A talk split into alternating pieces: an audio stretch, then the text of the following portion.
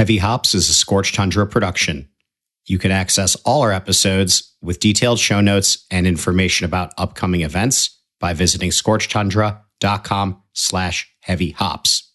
Be sure to follow us on your preferred social media platform. Subscribe, leave us a rating or review on Apple Podcasts, Spotify, or wherever you access podcasts. Thanks for supporting us and enjoy the show but just going through that process, it was odd. It was a sort of funny feeling of like getting much closer to this person who I just knew very in a sort of a hazy childhood way, being like, oh, this is beer. This is kind of how it's made. This is a bottle. We put a sticker on it that was just a picture of Conrad Seipp. Welcome to Heavy Hops. My name is Alexi. People find their way into the commercial side of beer through many avenues. Common narratives typically involve an interplay of seeking something different from what the market offered, discovering the joys of homebrewing, finding a new community, and taking a risk with hopes for an independent future. Typically, there's also a horrible boss or a dead end job involved.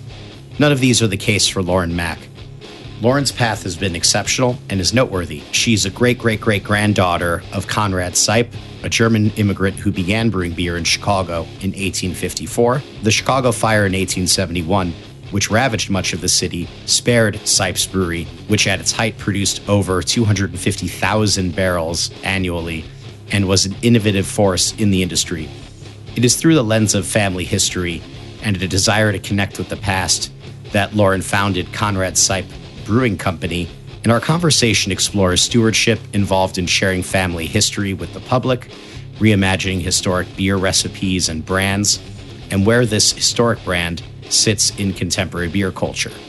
Check out the episode notes on our website for historic photos generously provided by Lauren. They may help bring some of these historic characters to life. Let's dive and get heavy.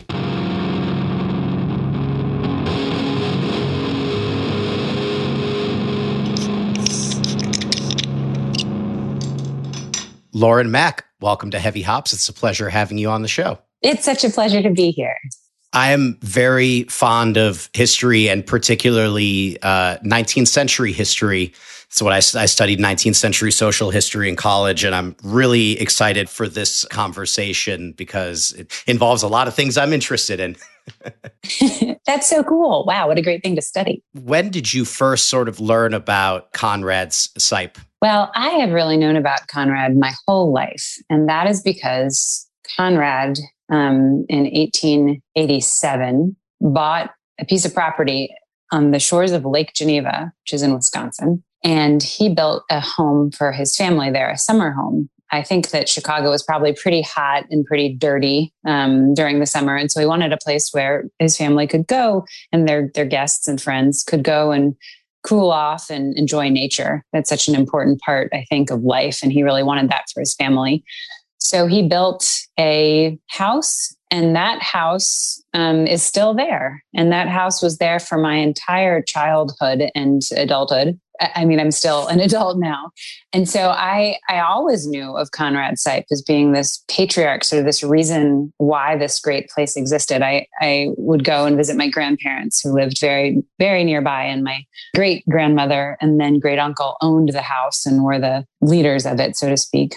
And so I always had Conrad in my general idea of life, but I had no idea as a child how Conrad came to build this house or sort of the beer connection at all. I just knew him as this benevolent ancestor. And it wasn't until later when I learned exactly where, where he came from and, and who he was, which made it a really cool journey journey to get there since I knew about him, but I didn't know very much about him as much as a child knows about really anything. What kind of like sentiment was carried when you were told about him, whether it was like anecdotes about this home or about his life? Like, what kind of timbre was there around him? Definitely the, the concept of sort of a benevolent, good force of sort of our first sort of a Germanness, definitely an idea that he was the first person who came over from Germany. I, I would say just a, a, general sense of kindness and warmth but there was no and i don't know if i was just blanking out or what but i don't think i think my siblings and other families would agree that we just didn't really connect the beer part much in our family. And i've been trying to think about why that might be the case. And we also the german piece is certainly always there but it wasn't necessarily emphasized. And i think it's always important to keep into context the fact that there were two world wars after he died and the present that really made it so that being a German was not awesome in this country. Um, so I think that may have played a role into it. And I think another thing that played a role is being a beer merchant wasn't necessarily like I don't think anyone was ashamed necessarily, but I think that it wasn't something that people were really holding up and, and wanting to talk a whole lot about. Now, that is in no way anything that has been substantiated, but I'm just trying to understand more about why we didn't talk as much about the brewing piece because it wasn't as if people were trying to ignore Conrad Seipp. I think they were just focusing less on the fact that he was very much of a German and very much of a of a beer brewer it's a double whammy in a sense, right? Because being German in America was a very complicated thing around the time that his brewery closed and during the interwar period. And there was a sizable German population in the city. Imagine it was quite complicated. And then, of course, like the temperance movement as well and the prohibition may have maybe wanted family members to distance themselves from some of that. And what you experienced, maybe it was like a carryover of a lot of that in some way. Yeah, absolutely. I think that all makes sense. I also think that was something that I've really learned is how Germans were not very popular when they were here in the 19th century. As we know from the Lager beer riots, they were sort of seen as this loud, boisterous, unpleasant immigrant group. And so I think there was a lot of acculturation at play even before the world wars came around where people were just trying to blend into Chicago life.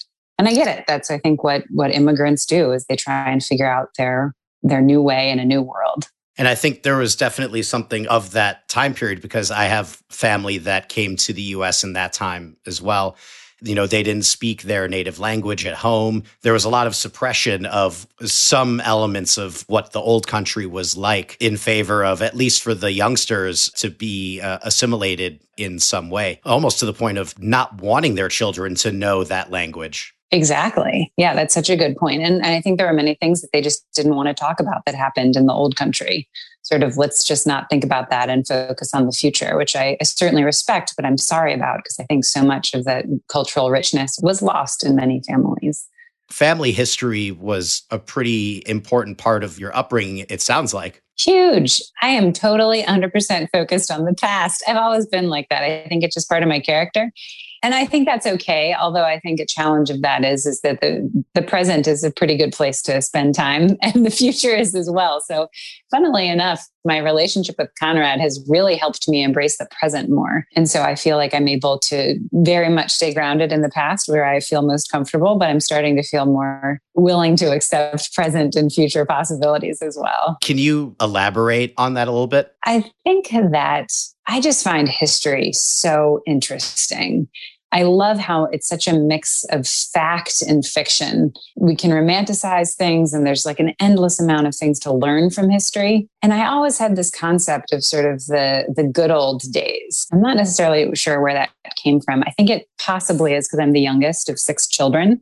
And so this idea that all the fun came before me, like on a micro level, just within my family. But then if you think about it with Conrad Seipp, like really cool stuff. I mean, he had a really tough time and he also had some really incredible things happen. And it's fun to think about and talk about and wonder about what people were wearing and eating and doing during a very different time. And I think that's what's so wonderful about living in Chicago. There's so much history and so much that has happened here, so many different cultures blending together that there's just a never ending field for entertainment if you're someone who likes to to think about the past and to learn about it.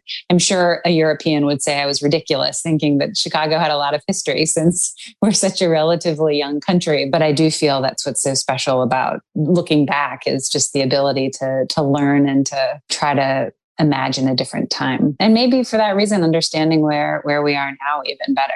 I think it's an interesting thing because it all depends on like how you ground your identity, right? Because if we identify ourselves as Americans, we are part of a country that actually has existed for longer than Germany or Italy or most countries in Europe that went through pretty torrid revolutions in the 19th century that's where the I guess the role of like sub identities and regional identities carry for a lot of people. So it's very interesting. Like identity is a fluid thing in so many respects as far as where we come from and what we sort of identify with changes over time depending on where we sort of see ourselves in the world. It's such a good point, and it's very arbitrary. I mean, I, I don't think that it's necessarily just because I'm feeling, you know, have learned a lot about my German heritage doesn't mean that I don't have a lot of other kinds of heritage that I can also focus on and learn more about, just as, you know, we're all made up of lots of different parts. And so I think it's important not to get too attached to any one thing. And also, you know, heritage doesn't necessarily come from your DNA. It can come from a place that you just think is really cool or that really resonates with you and, and, and your psyche. So I in no way mean to say that this has to only be related to where your great great great grandfather came from. Speaking of great great great grandfathers, I hate to be impositional, but I imagine there was some kind of transformation that occurs where someone goes from being a part of oral history within your family to being someone that you're studying in a different way? When did it sort of occur that you wanted to look at this person through maybe like a more academic or methodical approach instead of a oral history approach? I definitely, you know, when you're a child and a teenager, you're just sort of struggling to survive and figure out who you like who you are and generally who you want to be. So there's not much time i think to have a lot of context for what the world is around you because you're just so focused on trying to figure it all out and so it wasn't until A, I was old enough to drink beer, um, which was 21. And then it wasn't until I was able to start understanding that more people knew about Conrad Seipp than I did, just as his family member, that he was known. And that's a funny feeling to like to understand that. I remember when my mom told me that she knew how to ride a bike, I was so absolutely floored. I was like, what? Moms don't ride bikes. And it's kind of the same thing with this. It's like, what? Other people know about Conrad Seipp? I'm like, yes, they do. People that we're related to have lives outside of us. And I think that really came in sort of my late 20s and, and, early 30s. My husband and I were living in Richmond at the time. I was in graduate school and he's always looking for ways to entertain himself when I'm studying because it's boring when your wife studies all the time. And he's like, you know what we should do? We should, we should, we should try and recreate one of Seipp's recipes because he was excited about Conrad Seipp as he learned about him. And I was like, yeah, that sounds like a great idea. Let's go for it. So we had some brewing friends at the time living in Richmond. They now have a, a brewery. And we just put some ideas together and came up with what was a pretty good beer. I can't even, it must have been some kind of an ale at that point because I don't think it took 28 days to lager when we made it but just that process of like going through and i was very tangential to the process because as i said i was studying all the time. But just going through that process it was it was odd. It was a sort of funny feeling of like getting much closer to this person who i just knew very in a sort of a hazy childhood way being like oh this is beer. This is kind of how it's made. This is a bottle. We put a, a sticker on it that was just a picture of conrad Seipp and the beer tasted good. I mean I, i'm sure there was no reason why it would have been what conrad had made but it was sort of in that general direction. I think we'd gotten some good clues. And that was the first time where all of a sudden things started to turn. And I was like, I got, I got to learn more about this. What's, what's going on here? And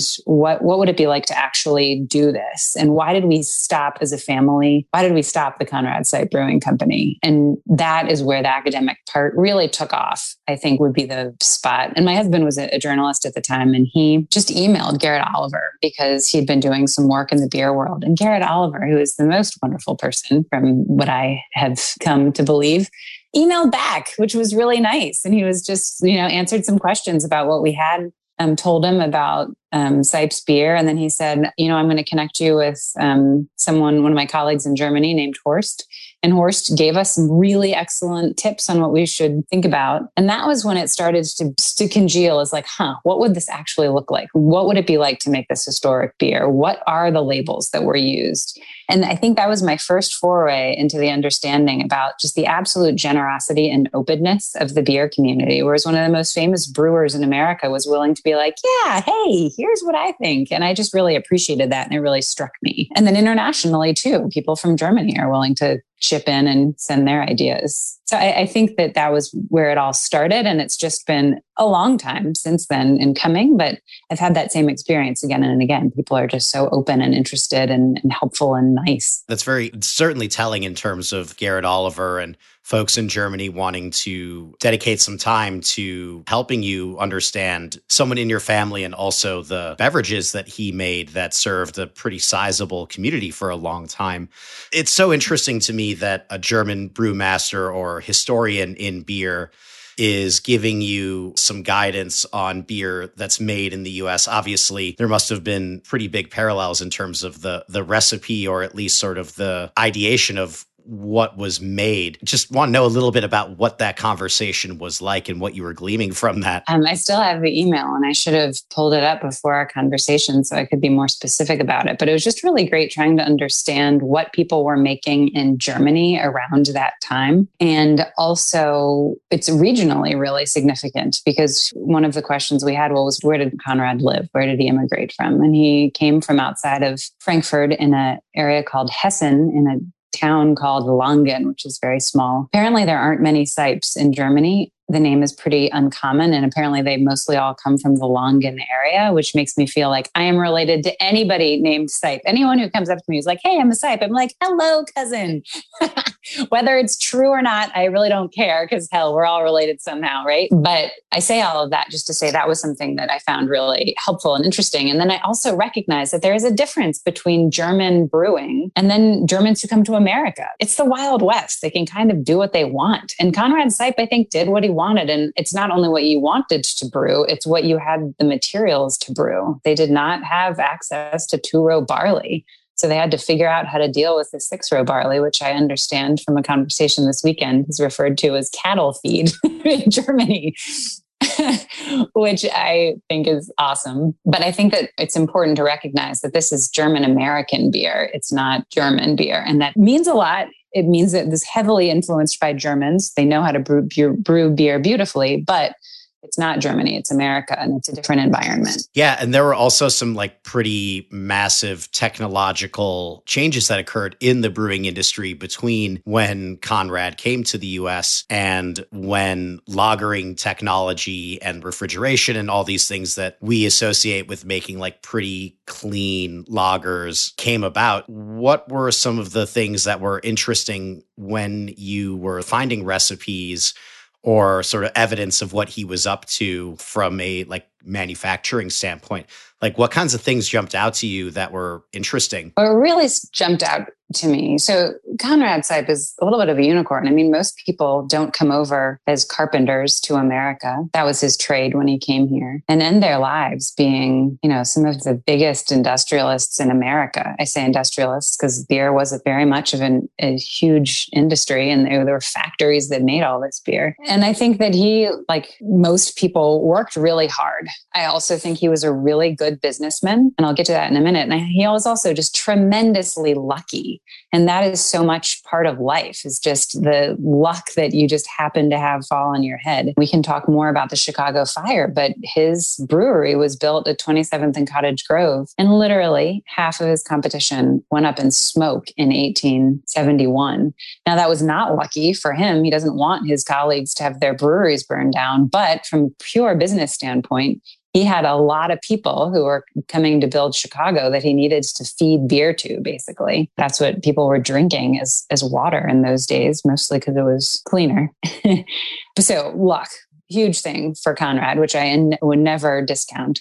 Another thing that I think is important is that Conrad was very good at business. And I know other people were doing this as well, but he was very much into advertising, very much into merch. You can find lots of different beer trays and you can find beer mugs and just prolific marketer the Tied House piece was very much um, a part of his business. He would advertise in like I don't even know what these terms are because I don't spend a lot of time at the track, but like the pamphlet for like racetracks and gambling and that's where people were drinking beer. People were drinking beer in the red light district. So he went where people were were drinking beer. And a lot of his labels were are still preserved. I never can pronounce this word, brewerania, um, which is the you know the study essentially of, of labels and paraphernalia. They have an incredible amount of resources for what these labels looked like to the degree that they survived. So I would sort of wherever I could just grab those those clues from history to help start I mean, I just have a real advantage, I think, from a marketing perspective, in that I don't have to think up new names, which I think is so hard. And I don't have to think up new images. I can just take the old images and the old names. I guess this means that I'm not very creative, and then try and make them with the help of really fantastic graphic designers and just friends and family who gives lots of good input to make this old imagery new again and appealing to the modern eye. And I'm trying to get to the point that what I mean to answer your question is, is with that, we were able to start kind of honing down. We knew that these were the brands that he had. We knew that the brands, like the labels would say things like made from Bohemian hops. Okay, well, that's helpful. We know a Saaz hop is used in this in the extra pale in particular. So we had all these hints. We know all of this beer is made with Lake Michigan lake water. That's very easy. It's a pretty key ingredient in beer.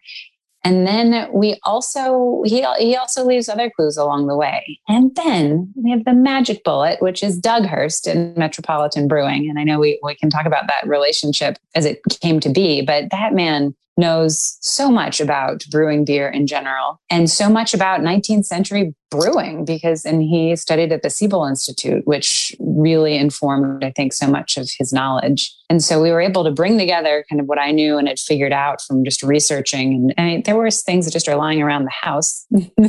The odd beer bottle or two. And then we also were able to benefit from Liz Garibay's um, expertise in, in brewing history as well. So I think it was really the trifecta of having all these different influences. And also just wanting to make a beer that people want to drink now. We don't live in 1854, We live in 2020 or at that point, 2021 now. So we got to make something that people are going to want to drink, but that also has some historic significance. There's a lot of things that I want to jump into. But before we talk about some of the relationships that helped you sort of realize the beers that I'm going to drink later today, for people that may not know about Chicago around the Chicago fire and how that really was favorable for Conrad in terms of the market share that he was able to capture, fortunately, but unfortunately, as a result of the fire and what it did to manufacturing. Can you just very briefly just talk a little bit about how many breweries were in Chicago and then after the fire, how many were spared just for like a little bit of scale? Yes. And please pardon me. I'm going to be giving facts that are in no way facts. They're just things that are coming to mind. I'm pretty sure, and Liz Garibay can correct me, and maybe you can even correct me, Alexi.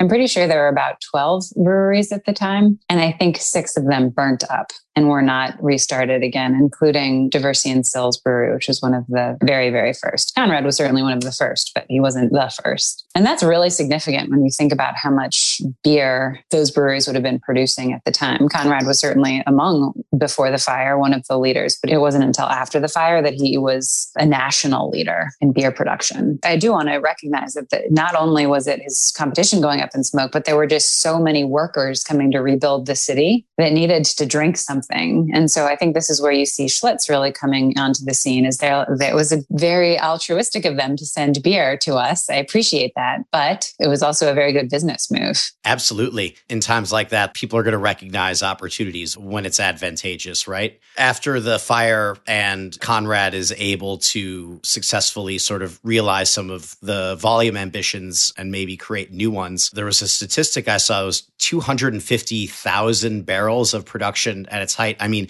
I was looking at BA statistics for contemporary breweries just to be able to get some scale of brands that we know today. And that's around what Deschutes annual production. There were no local examples, but Deschutes produced 260,000 barrels of beer in 2020. I mean, that's a brewery with 50 states of distribution and 30 plus years of existence. That's an insane scale. And how much of that was sold in Chicago versus exported, so to speak? It is an insane amount of amount of beer. It's a lot for, of fucking beer. it's a lot of fucking beer. For a girl who's just working hard to sell a half barrel, I can't even think of what that like. It's unfathomable. I think this is another example of where Seipp was pretty savvy. Chicago had a huge market. Milwaukee was pumping beer into Chicago because it was such a big market, and Seipp was one of the few brewers to ship his beer out of Chicago to look for external markets, which I think was a great idea, especially as the market got more and more saturated before everything went to waste in, during prohibition. He, I think, had a patent on a refrigerated boxcar so that he could put his beer on it and ship it out west. And so you'll find Seipp's beer. I, I, don't have good historical record of this yet, but it, it, exists, I'm sure. Well, you'll you'll find Seipp's beer out in the West, like advertised out in the West, especially as they're building railroads.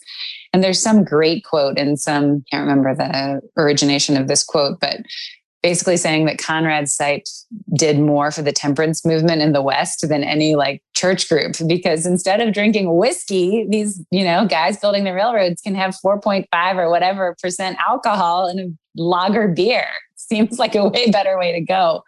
So I think that was another thing that just really made him so prolific is that I don't, he was certainly not distributing to 50 states like Deschutes, but he was definitely looking outside for different markets. Yeah. And also, kind of, I'm imagining this uh, refrigerated car was in some way maybe inspired by like the Pullman car and by the innovations occurring right down the street in the stockyards all these dudes are hanging out. And unfortunately, at that time, it really was mostly dudes. And I think it's important to acknowledge that these dudes did not have wives and daughters and people that were close to them who were women, but so much of business at that time was dominated by men. And that's fine. That's how history was. But I think it's pretty great now that men and women and anybody gets to be part of that business world and share ideas. But yeah, they they were definitely sharing ideas, especially if they were German. It made it even easier because they could speak the same language to each other, which helps. Let's talk about some of the folks that you were sort of alluding to that are a part of helping you realize this project today. You and I are both close to Metropolitan Brewery, and that's kind of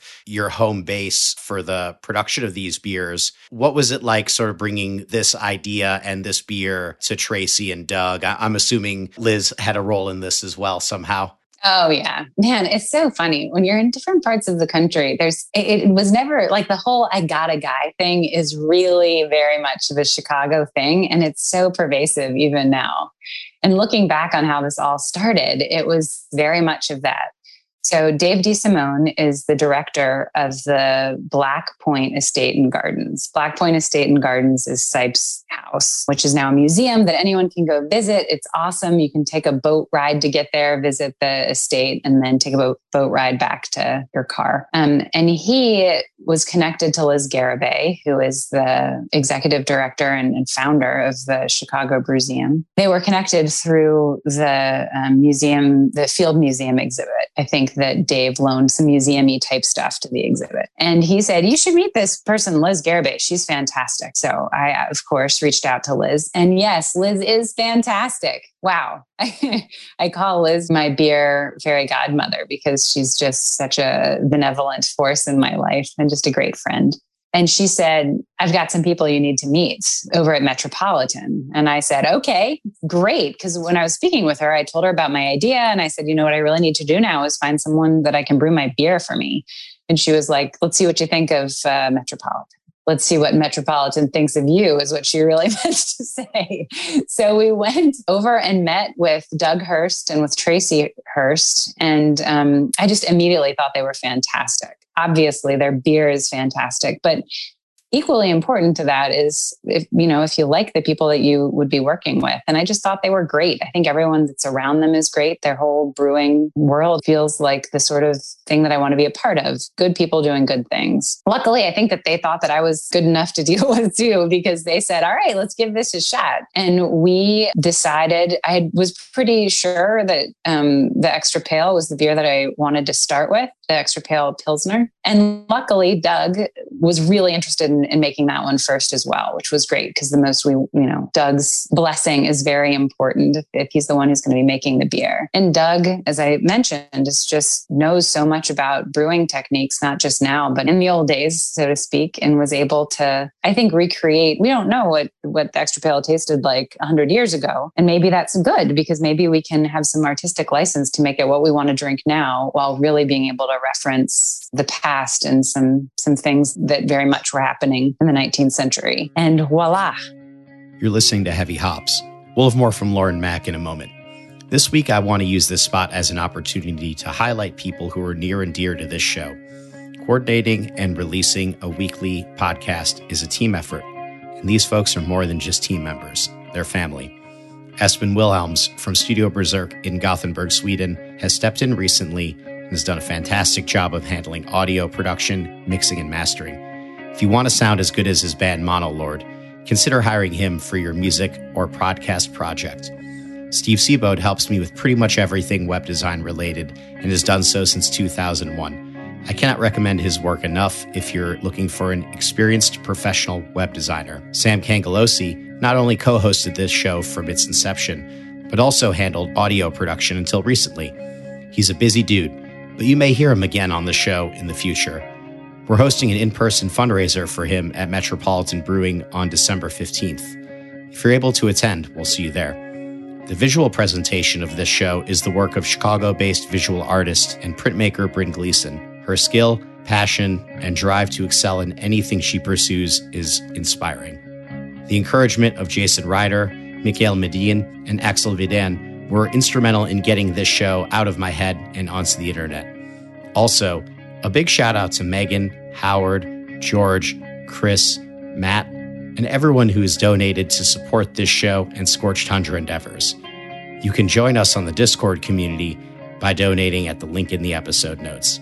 Thanks for this moment, and back to our conversation with Lauren Mack.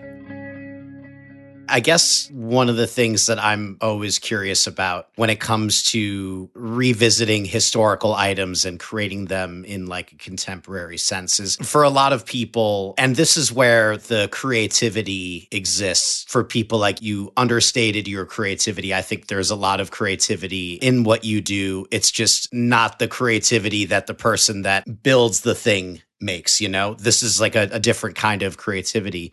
But there's always this interesting sort of I, I, view it as tension in a certain way between doing the thing as it was before recognizing the impossibility of doing it in that way like impossibility and impracticality of doing it that way and then what am I going to do on the other hand today about adapting it? Maybe it isn't necessarily tension, but I view it in that way to where it's a complicated negotiation in certain ways. And how you problem solve that is the creativity, I think. For you in looking back at these things and also project managing this more or less, like what were some of the things that you sort of considered as like the values that had to come from the past and some things that had to be informed with a more like contemporary perspective. Yeah, absolutely. I think you're I think the word tension is a good one because it's true that it's a balance that you can't mess up because otherwise you become Williamsburg and people go to Williamsburg once and they think it's awesome, but they don't generally keep going back every weekend. And Seipps beer is not about a gray haired European dude who came over and made a bunch of beer. It's about Chicago and it's about resilience. It's about immigrants. It's about being together. It's about telling our own story. It's, it's about now.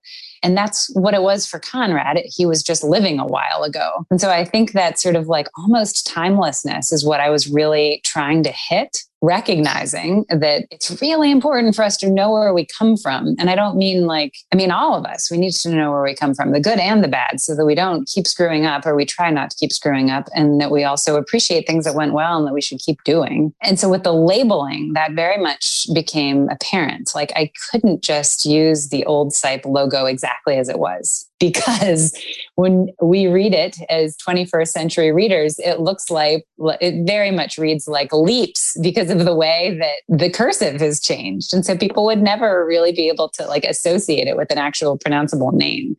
So we had to change the S in the cursive. We had to change the S in the, I'm sorry that I'm speaking about um, logos that it's hard probably to, to conjure up. I wish I could show it to those who are listening, but we had to change the S in the original logo so that it did not look like one of those woolly bear sort of caterpillars and that it actually looked like differentiated barley stalks. So things like that. It was like really cleaning up and modernizing the past labeling while also referencing it and saying that this is a historic beer brand, but it's for people who live in the 21st century and they need to like the way that it looks now. And they, they need to keep liking the way that it looks sitting in their refrigerator. And I think then that translates over into the taste. We needed to make a beer that people want to drink now, but we cannot go and add soot to the water so that it would taste like sooty old, like, you know, like Michigan water from 150 years ago.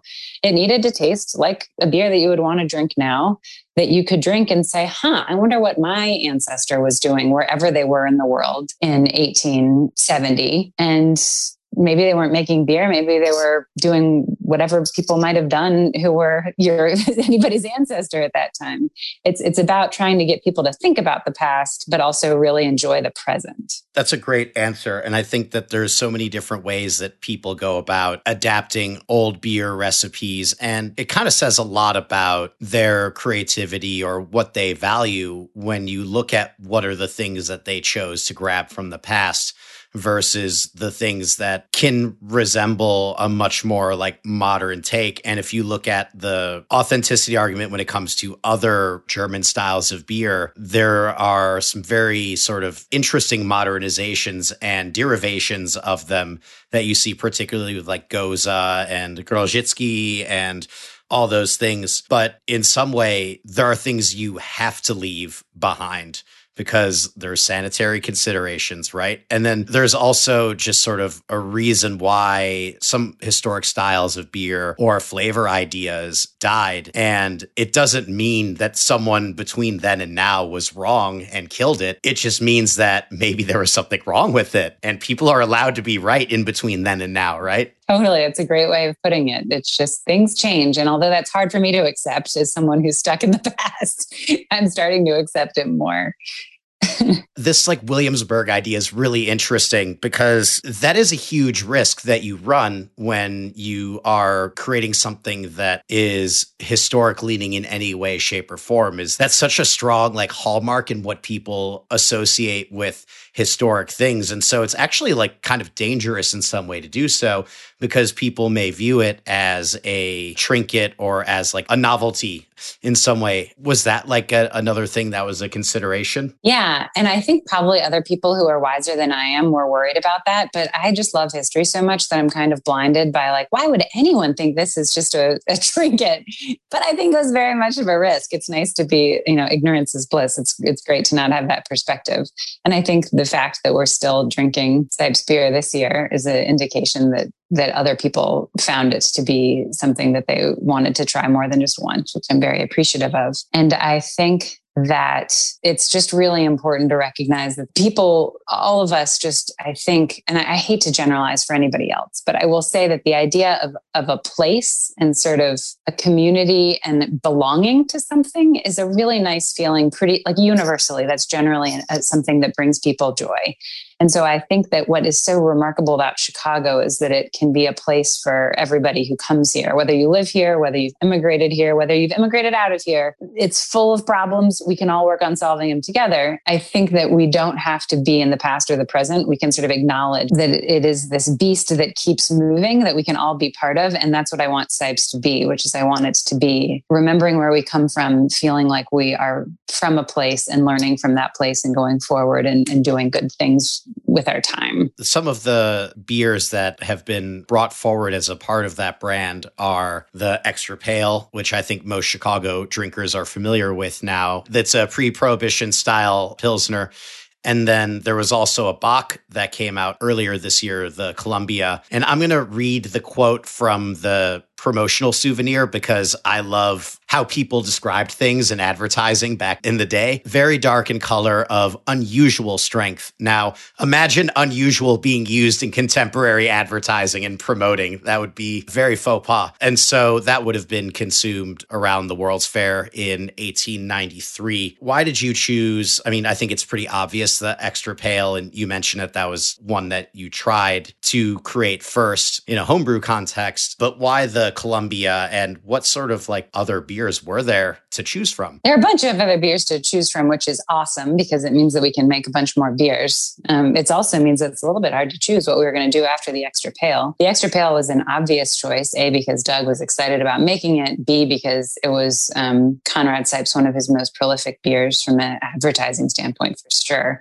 And we also knew that we were going to be launching probably in the summer months and probably people like to drink just the market. People like to drink lighter beers, especially when it's hot outside. So that one made a lot of sense.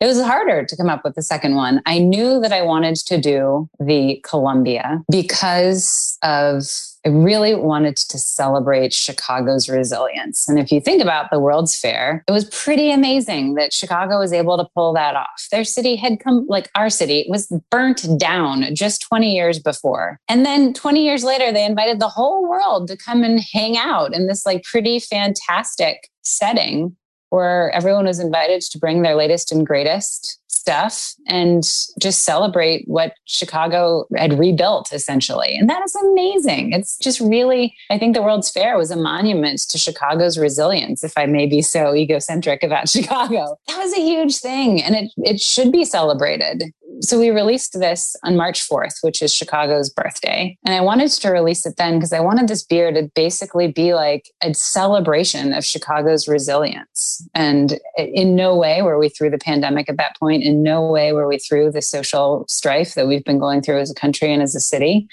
But we were making it through. And it was a, a reminder that, like, Chicago, we go through tough stuff and we get through it. it may take some time. We're not through it yet, but let's celebrate that resilience everywhere and the hard work everywhere that goes into being able to do that kind of work. It was a very clear symbolic message that I wanted to send. I mean, not send, I'm, I'm not sending these messages to, it was something that I wanted to make sure was marked is I'll put it that way. And then we came into the challenge of figuring out, well, then what is the Columbia? Yes, it was at the World's Fair, I'm sure because of the name. I mean, I just don't think a German dude, actually at that point he had passed away, but a German company um, was going to be like, I know, let's name our beer the Columbia, unless they were naming it for like in honor of the Columbian Exposition. But I could be wrong. That's just my guess. What was, what kind of beer were we going to make? And so with the Metro team and Liz and me, we just sat around and thought about it for a while while, we knew that it was dark and of unusual strength. And that really screams Bock.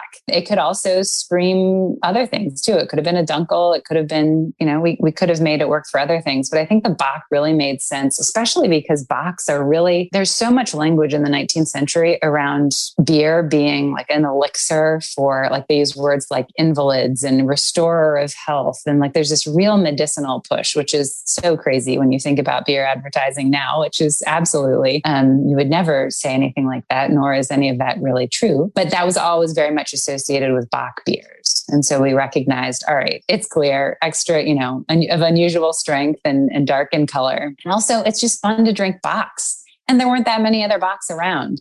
So we were like, let's go for it. Liz Garibay always was Team Bock, by the way. I really want to make sure we give her credit. Um, whereas I'm much more of a waffler. I think Doug was pretty clear on the Bock too. But we just said, let's do this. And we got pulled together a, a, a label, which I think made a lot of sense. Um, using the label from the World's Fair booklet. And we launched the Bock, which I think is delicious. And I'm happy to say that I think others like it too, which is good. Yeah, and I think the springtime makes sense within the context of Bock beers. Historically, you would see them lagered over the colder months and being released earlier in the year. And in Chicago, with our torrid summers, that would also make sense to a certain extent. And there's also a lot of like crossover with religion and all of that too that plays into some of the lore of Bock. So I think it made sense for a lot of reasons. And it's just a cool way, I think, to celebrate the city's past. I'm curious about some of the the other beers that may have been in discussion or were passed up? Seipp had his own, oh, should we say, we pressed pause on them. we'll make them. We just went with the Columbia first, and we're going to now think about what to make next. And maybe you've got some good ideas you can weigh in. So Seipp had quite a few beers that were made by the Conrad Seipp Brewing Company. And then in the late 1880s, or in the 1880s, I should say, he acquired the West Side Brewing Company, which had another host of brands that had really romantic names. Nectar is like one of the like words in one of the names, which I think is always sounds delicious. It's like ambrosia. So there are a lot of different brands to choose from. I feel like I could say a solid and it's tough because there was so much the marketing then was pretty confusing. It's hard to say like what was sort of a remake of what and when did they just throw this you know name to make things more appealing? But i'd say that this conrad Seipp brewing company had at least five or six brands that i would definitely know were being made. And then the acquisition of the west side brewing company added on an additional five So there are lots of beers to choose from. And we have the the fun and also the can be very full of consternation of trying to figure out which brand we want to make and then how we want to present it from an artistic perspective. And I don't mean to sound I'm not trying to pose as an artist, but you one does have to recognize that we're not working from original recipes. And so there is an element of art in this and that we're trying to figure out what would be appealing to people and to us. And so there's a beer called the Hollander, which has the beautiful, beautiful imagery, I think. The big yellow wooden shoe, which I would love to make at some point. There's a beer called the Bavarian, which I think is an interesting idea. There's one which I love the name because it's so bad. It's called the Malt Sinew. I mean, doesn't that just make you want to pull that off the shelf? but that was a very low ABV beer. And I think that's interesting. The idea of, you know, the, the market for low ABV beers, none of our, you know, obviously lagers are not necessarily super high in alcohol, but just going even lower, like a, a table beer, I think is an interesting idea. He also made a Salvator, which is super annoying since Paulaner basically said that only their beers can be called Salvator, which is a bummer because we're not going to make the Salvator. We're, we might call it something else, which wouldn't be quite as fun. But I think that was another one of his very, very much, I think that was a beer that he really shipped out a lot outside of Chicago. And then he did a lot of exports. And as I need to learn more about beer history, but that was an indication that the beer just was whatever the beer it was. And then it had a higher hop content in order to export it to wherever it was going similar to how we ended up with IPAs. So I think that's an interesting concept too of making a beer and then considering it as an export. That's interesting, just sort of to think about what export meant then, and then how are we going to take that idea, which is like really specific and built around a lot of ideas about even with a refrigerated railroad car there is still like time and imperfections that are acknowledged in the construction of those beers. Now, with things happening a lot quicker and with actually like a, probably a smaller footprint that this beer would cover, because the railroad's already built out west now. How are you going to reimagine that idea? Like, it's very uh, interesting. And even like the export, there's a little history of the export idea actually changing in contemporary times. So it's cool. I mean, these are great challenges to have, I think. Zooming out a little bit and kind of taking this like broader picture here, how has your view of Conrad kind of changed over time now that like you had an idea when you were younger? You've gone through all of these like different ways of looking at him and the things that he did, looking at the impact that he had in his community and in the business that he was in in the city. I would imagine have a much more nuanced perspective now. I guess kind of what are some of the things that like is it still romantic in the way that it may have been when you were younger? Like what sort of colors your perspective and how it's changed? I feel so much closer to this person. I don't know him at all. It's all conjecture. But for whatever reason, I mean, I often find myself saying, what would Conrad do? You know what Conrad would do? He'd put his beer in cans because if cans had existed when he was brewing beer, that was a great way to, to package beer. And so I really sort of see him as like a consultant and, and just try and guess what he would think would make sense. I think he was a really open hearted, good person from what I've learned and from what I've learned from his family members as to who they are. And I think that's a really, that's how I want to be. I want to be someone who is forward looking and who's making good decisions for what makes sense for his, his family and his company, but who's also just really open hearted. I just have a tremendous respect for what he did. I think that leaving your home, no matter what, is scary. That he left his continent, came to a new place. Like in that regard, so many immigrants doing the exact same thing, coming to a place where he didn't know any English, probably raising a family, several of whom died because of childhood illnesses. His first brewery burnt down. I mean, that's got to suck when you're just, you know, a year into brewing he built back a bigger, stronger brewery with bricks, just like in the Three Little Pigs. His business partner just was in a like basically the equivalent of a car accident. He was in a terrible buggy accident and was killed his whole city burnt down. I mean, the Civil War was going on. The guy had a lot of really hard stuff that I had no idea as a child was happening in his life. And I can only imagine all the stuff that did happen that I don't know about. So I think it's always really important to recognize that, you know, if you can't just look at the like fairy tale story of immigrant comes, immigrant makes a lot of beer, immigrant has a nice life, it's not that easy. And I, I think that I really understand that now and, and really respect what he went through and what so many people just gone through trying to make their way in the world. I also think it's kind of weird that we don't talk more. Like we talk about Busch, we talk about Pabst, we talk about Miller. Why don't we talk more about Chicago's brewing history? This is such an incredible brewing capital. And I think that was actually, that is a big part of why I wanted to bring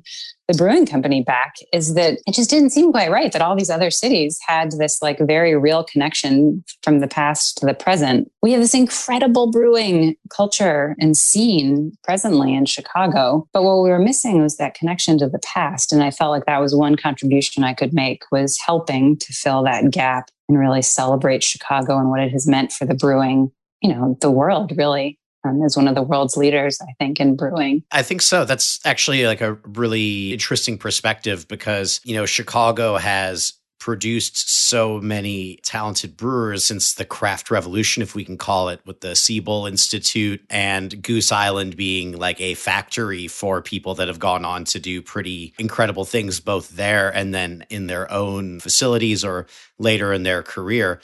And Siebel is a no doubt like a fantastic link to the past and to Europe as well. But until recently, obviously, there was no link to the brewing past. Like so much of it comes through the culinary lens, right? Yeah. Yeah, so true. That's a really valuable part of this brand and for people's opportunity to get like a little bit of a window into the past. It's also like a pretty big responsibility in some way. Yeah, I think it is a big responsibility when you think about it. What sort of things do you think about as far as what that means? In some respects, I think that because it's a brand that has an interrupted history, unlike Pabst, for example, or some of the other larger breweries, there's an opportunity to pick and choose the things that you want to share that are a part of it. And those choices that we've spent a little bit of time talking about are not just like tactical decisions in marketing and storytelling, but also thinking about like being true to history and and history changing. There's just a whirlwind of things that I think of when it comes to what are the things from the past that you're choosing to bring, and then how are you interpreting them today? Using history is always like just a very taxing thing in some way. Maybe I'm just not the right person for it because I get bogged down way too much in thinking about how change over time and change in perceptions over time colors how we look at things now. I think that the aspect of it being an interrupted history creates a very unique opportunity, but also its own challenges because of the interruption in record keeping. Yeah, it's a really big interruption. And I really appreciate what you're saying about the responsibility. And I think something that interruption afforded was Conrad Seipp had six daughters who survived, and he had two sons, and the sons died and they died pretty early. So there was really no one. I think that was another big factor. There was prohibition, but there was also just no sons around to run the company. And in those days, women just weren't really running factories there were, I'm sure there were certainly women that were running factories, and I'm sure they were running factories. They just weren't given credit for it. But I can't help but wonder, you know, what would have happened if things had been different and one of the daughters had been allowed or had, had wanted or had stepped up. And I don't know if they were even really allowed to step up at that point. Um, what would have happened? Would Seipp's have continued as some of these other brands that did continue? And so I think in a way, it's just the de facto the, now women can restart brewing companies and women can run breweries and women can do whatever the hell they want with, of course, barriers and challenges. But I think that's one of the things that's made it so special being able to do this project with Liz Garibay and with Tracy Hurst is that we are women who are making this happen. And in no way am I trying to say that men aren't wonderful and important too, but in the brewing community, there are, there are just fewer women um, and I think that that will change. And so that has been something that has been very special. And I think that history has afforded us that ability to say things are different than they were in 1905. We're going to do this now. Exactly. And I think, like we were saying earlier, there's good reasons to not want to go back to that time, too. yeah. yeah. I mean, I think what your point about the responsibility is, is it's also a responsibility to say things aren't like that anymore, too. And that's just as important as saying, let's think about what things were like that's why we have to keep track of history so we don't screw it up again. That's fantastic. I think that's actually like a, a, pretty good point to sort of close on here. Do you have any sort of thoughts for the audience as we wrap up here? I just so appreciate the fact that people are interested in this story, this beer themselves. Like, thanks everybody. Thanks for drinking or trying or not, or just knowing about Seipps, whether you're drinking or not. It doesn't change my gratitude. And I really want to thank you, Alexi. I think it's just so great to be able to have conversations like this and to think more deeply about beer and beer history and just who we are as people. So thank you for this. Thank you. I appreciate it and all the things that you do for history and for beer in Chicago. It's extremely important. Well, cheers to that. Cheers to that.